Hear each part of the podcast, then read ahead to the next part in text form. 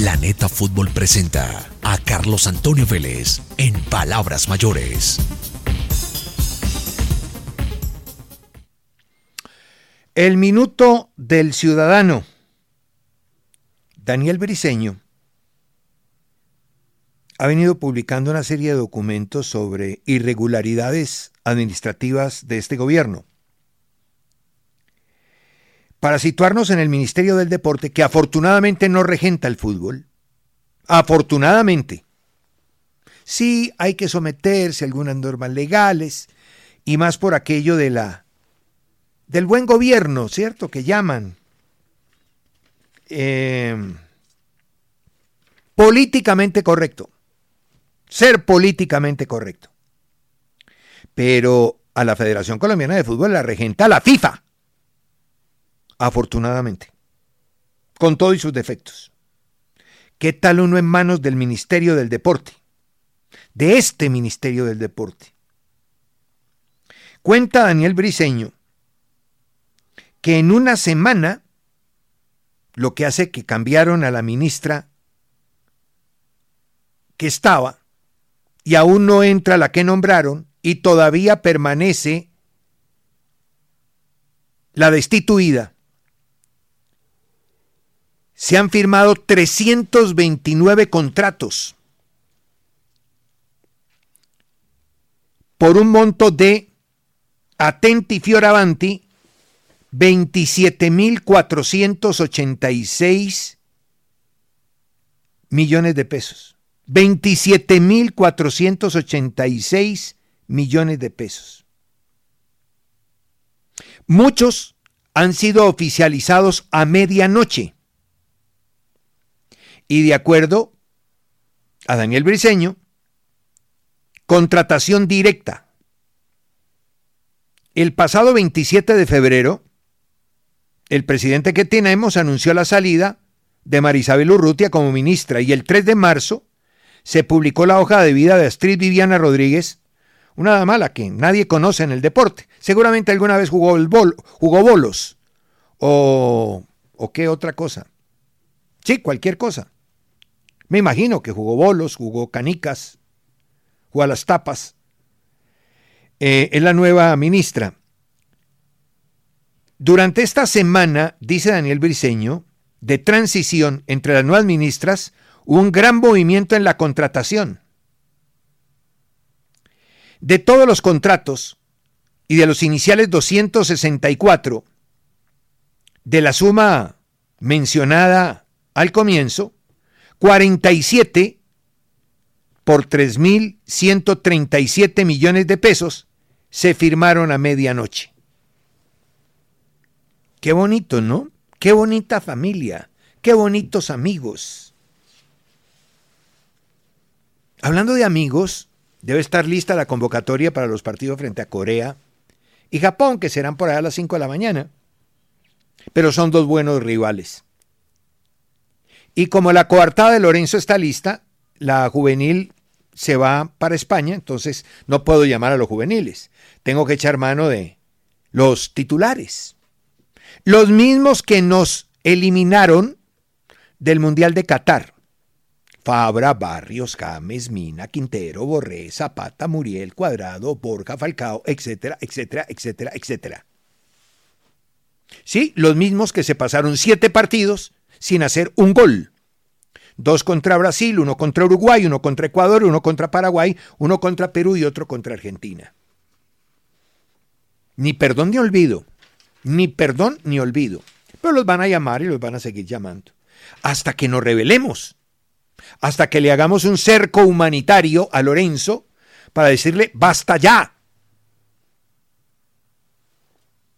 Ah, pero voy a hablar de las buenas porque también las hay.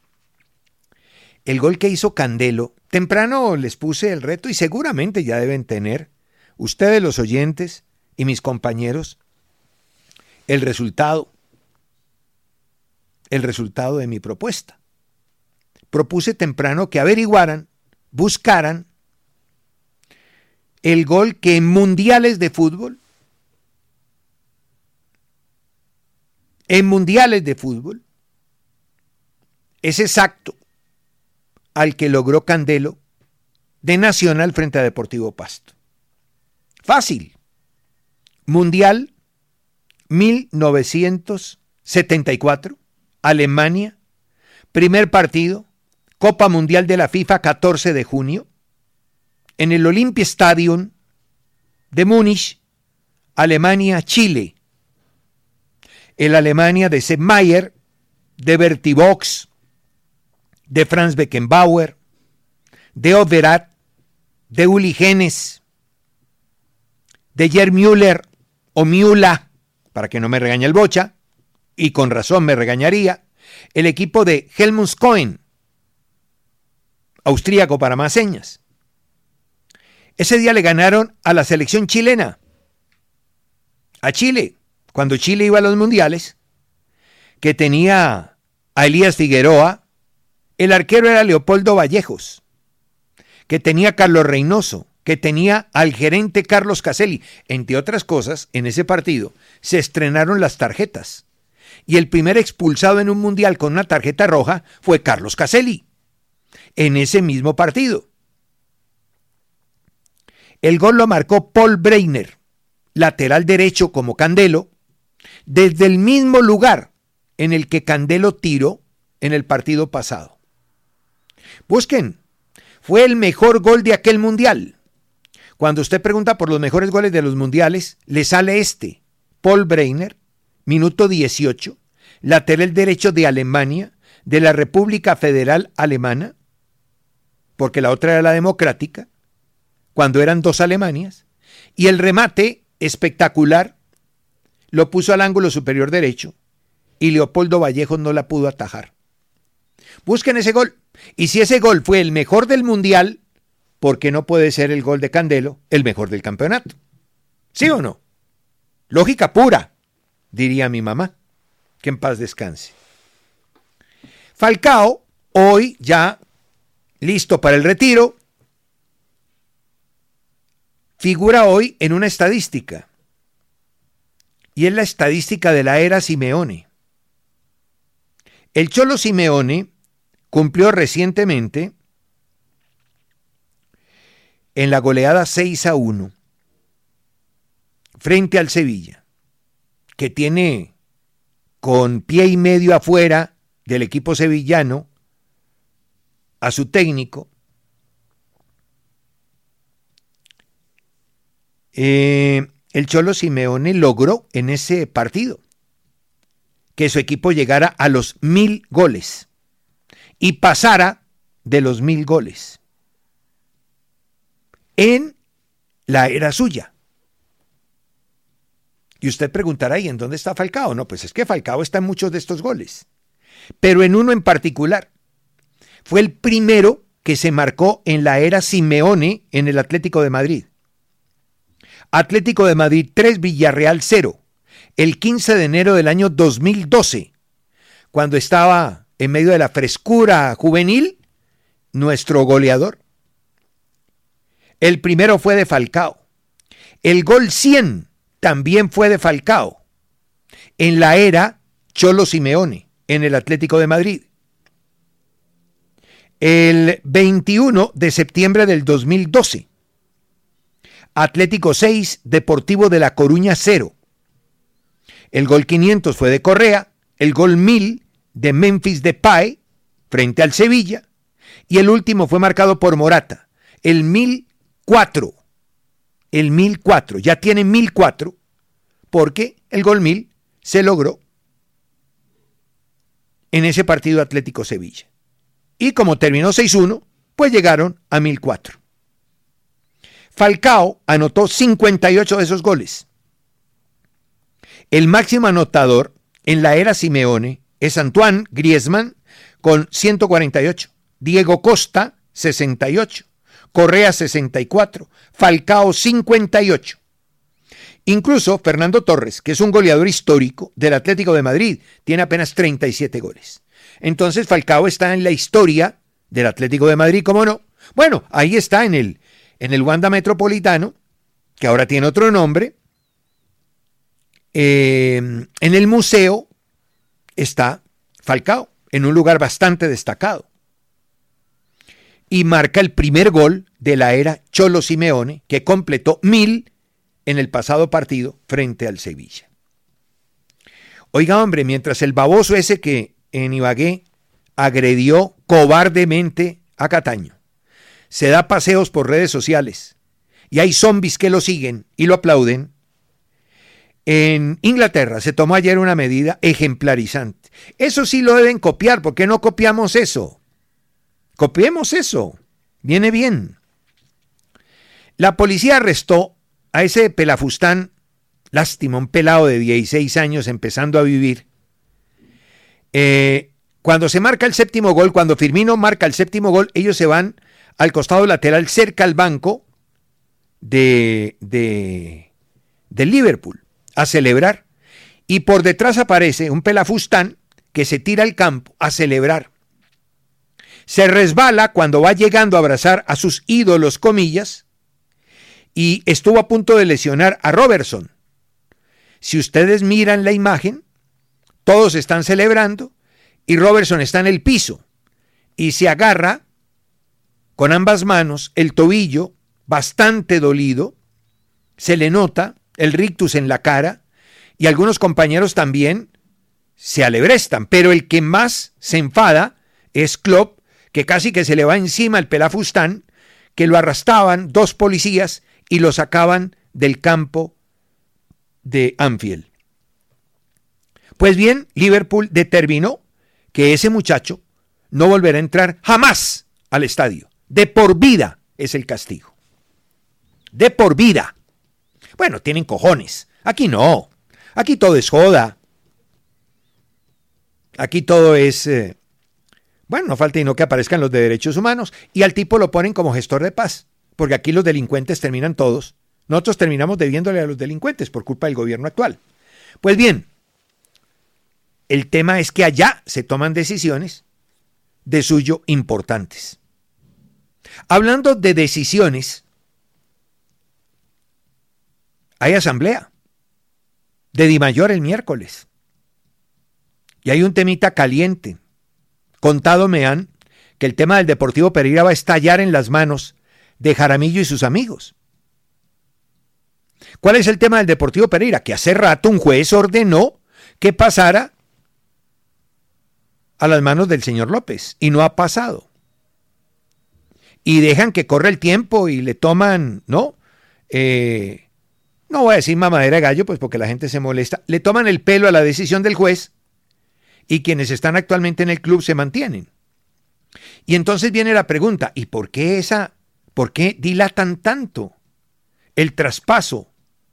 Como exige, como exigió en su momento una asamblea de la DIMAYOR, como exige la ley, porque hay una sentencia, a los dueños verdaderos, de acuerdo a la ley. Yo no estoy hablando de favoritismo ni, ni, de si uno es bueno y el otro no. No, no, yo no tengo esa posibilidad de calificación. Estoy hablando de la justicia, de lo que determinó la ley. Y la ley determinó que el Deportivo Pereira, que estuvo a punto de no jugar el campeonato que terminó ganando, y que después entró en aquella discusión, o no se acuerda, es que nosotros tenemos una memoria tan frágil. Yo no, afortunadamente. Y mientras Dios me permita estar lúcido, trataré de alimentar la buena memoria. Por eso me acuerdo de los siete partidos sin hacer un gol, me acuerdo de los que nos eliminaron del Mundial y me acuerdo que el Pereira no debía jugar la final del campeonato que ganó desde el punto de vista legal y lo permitieron y después quisieron algunos proponer que le quitaran un título que había ganado legítimamente en el campo. Ya le olvidó. Pues bien, ahora vuelve ese tema a la asamblea. Porque de una buena vez esto tiene que terminar. Pero entonces se preguntan, los que siempre se preguntan todo, eh, oiga, ¿y por qué será que están dilatando la entrega y el cumplimiento de la susodicha sentencia? Y como en todas partes hay gente, veloz de pensamiento y veloz de lengua, aseguran que podría ser por los 3 millones que representa la participación en Copa Libertadores. Pero venga, ¿no hay acaso una decisión legal, judicial, que además está avalada por Di Mayor y que en la asamblea de comienzo de año se dejó, ¿no? Escrita en piedra? Pues llegó el momento en que eso va, pica en Flandes, en la asamblea de Di Mayor. No va a demorar mucho la asamblea porque la maleta la tiene lista Jaramillo. Jaramillo va para Ruanda. No es que se va a nacionalizar allá, no. Él va a Ruanda con Álvaro González y con Ramón Yesurún, que van a representar a la Federación Colombiana en la gran asamblea de FIFA. Y no van con plata de Di Mayor y Federación ni, ni de fútbol, van con plata de FIFA. Cada federación tiene derecho a tres invitados a esta asamblea en la que determinarán quién será el futuro presidente. Blanco es, gallina lo pone, infantino se come. Infantino seguirá siendo el presidente de la FIFA. Y esa gran fiesta en Ruanda determinará también, una vez ratifiquen al presidente como presidente, servirá para armar de una vez el calendario. Y todo lo que se tenga que hablar, y se hablará el asunto este de las clasificatorias. Contado me han que si hay una corriente de algunas elecciones importantes para que no se juegue este año, pero no pasan de ser cuatro. Brasil que no tiene técnico, Ecuador que no tiene técnico, aunque estaría a punto de anunciar a BKC, Uruguay que no tiene técnico, y ahora pues parece ser que Venezuela. Ellos hablan de cuatro. Entonces los restantes seis dicen, no, hay que comenzar en septiembre. Ya. Ya aguantamos lo de marzo, les dimos la larga de junio, pero no le vamos a dar la larga del resto del año, para que ustedes se acomoden.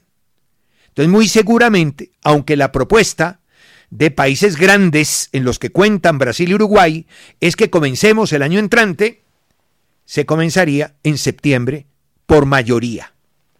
Y sí, va a haber una fecha cuádruple que inicialmente está pactada en un lapso de 16 días para el año 2025, entre septiembre y octubre. Entonces la cosa sería que los jugadores se vengan y estén 16 días en sus países.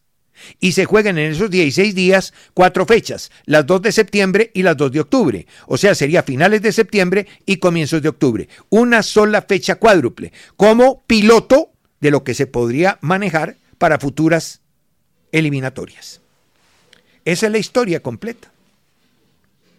Esa es la historia completa. Y ya que mencioné el tema Venezuela, se me nota mucho la cara de sorpresa cuando se habla de lo que se habla hoy en Venezuela, de los manejos de Lescano y la banda de Peckerman. ¿Se me nota mucho la sorpresa? ¿Cuánto llevo hablando de todas estas cosas? ¿Cuántos años? Dicen que para verdad es el tiempo y no propiamente el periódico. A mí no me sorprende nada. La vida de estos señores es una miscelánea. En mi pueblo había una miscelánea muy cerca a casa y había muchas misceláneas. ¿Y qué es una miscelánea? Una miscelánea vendía de todo. Ya eso no hay. Ahora hay supermercados. Grandes plataformas que llaman. En lo deportivo estos señores no dejaron ningún título y más bien su legado fue deplorable y dejaron una marca dañina acostumbraron al jugador a una zona de confort. Trabajo poco, por eso era la vagoneta, no la escaloneta, sino la vagoneta. Libertades absolutas con el compromiso de entrega total. El jugador haga lo que quiera, venga, haga lo que quiera. Incluso hasta guardaespaldas le pusieron a un jugador de fútbol en Colombia.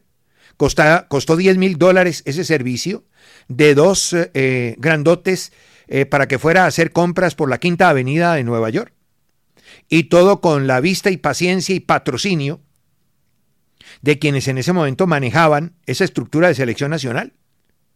Ahí está. Busquen los balances de la federación y van a encontrar un rubro de 10 mil dólares por el pago a esos guardaespaldas. Eh, todo era cerrado, sellado, impenetrable, blindaje 6, incluso para los dirigentes. Los dirigentes no podían acceder. Alguna vez los dirigentes fueron sacados, no los dejaron entrar a un partido que Colombia igualó con Chile en Barranquilla.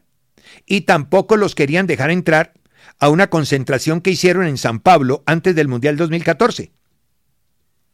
Estaban muy, muy pendientes de detalles como hotel, concentración, uniformes amistosos, contratos de sponsorización, manejo del futuro de los jugadores y poco de la táctica.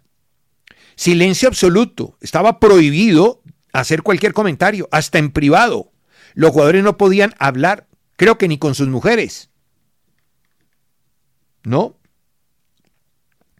Tenían una agencia de publicidad. ¿Sí? La federación.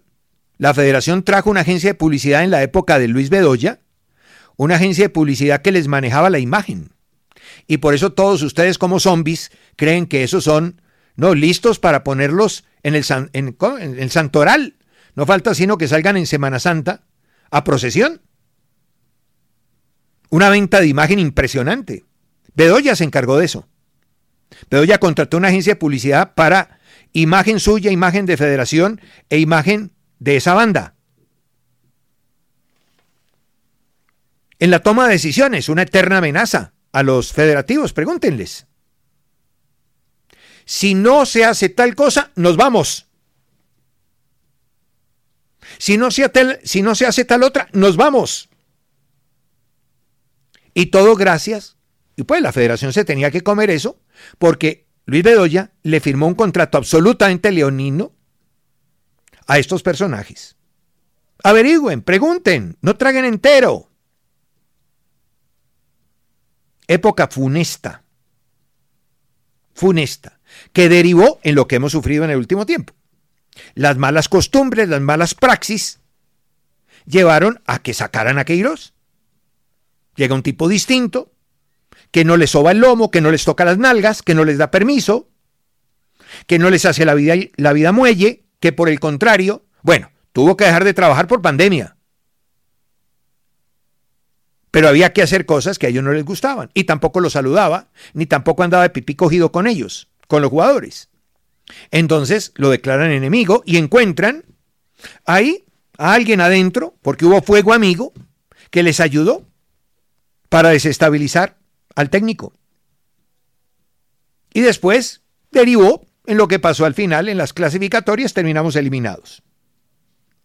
Y se trajo a Lorenzo porque juró ante los sagrados evangelios y las tablas de la ley y todas las notarías habidas y por haber y todas las religiones, que estaba lejos de aquella banda porque lo habían engañado, porque había tenido una grave dificultad con ellos y que se había divorciado. Y gracias a eso, en la visita que le hicieron, y cuando se encontraron con él en Lima, se logró consensuar la traída suya, porque había dirigentes en federación que no estaban de acuerdo, porque era simplemente, en ese momento, pensaban la continuidad de esa vieja praxis. Pero el Señor juró, así cuando vino aquí empezó a hablar bonito de ellos y me parece que eso es simplemente la práctica humana del políticamente correcto. Si quieren saber la verdad, averígüenla. ¿Cómo así? Yo llevo tanto tiempo diciendo y diciendo cosas, mandando mensajes y, bueno, ahora les toca a ustedes. Háganlo. Sobre todo a los periodistas. Dedíquense a eso. Dedíquense a eso. Algún día piensen en algo distinto al show. Planeta Fútbol presentó a Carlos Antonio Vélez en Palabras Mayores.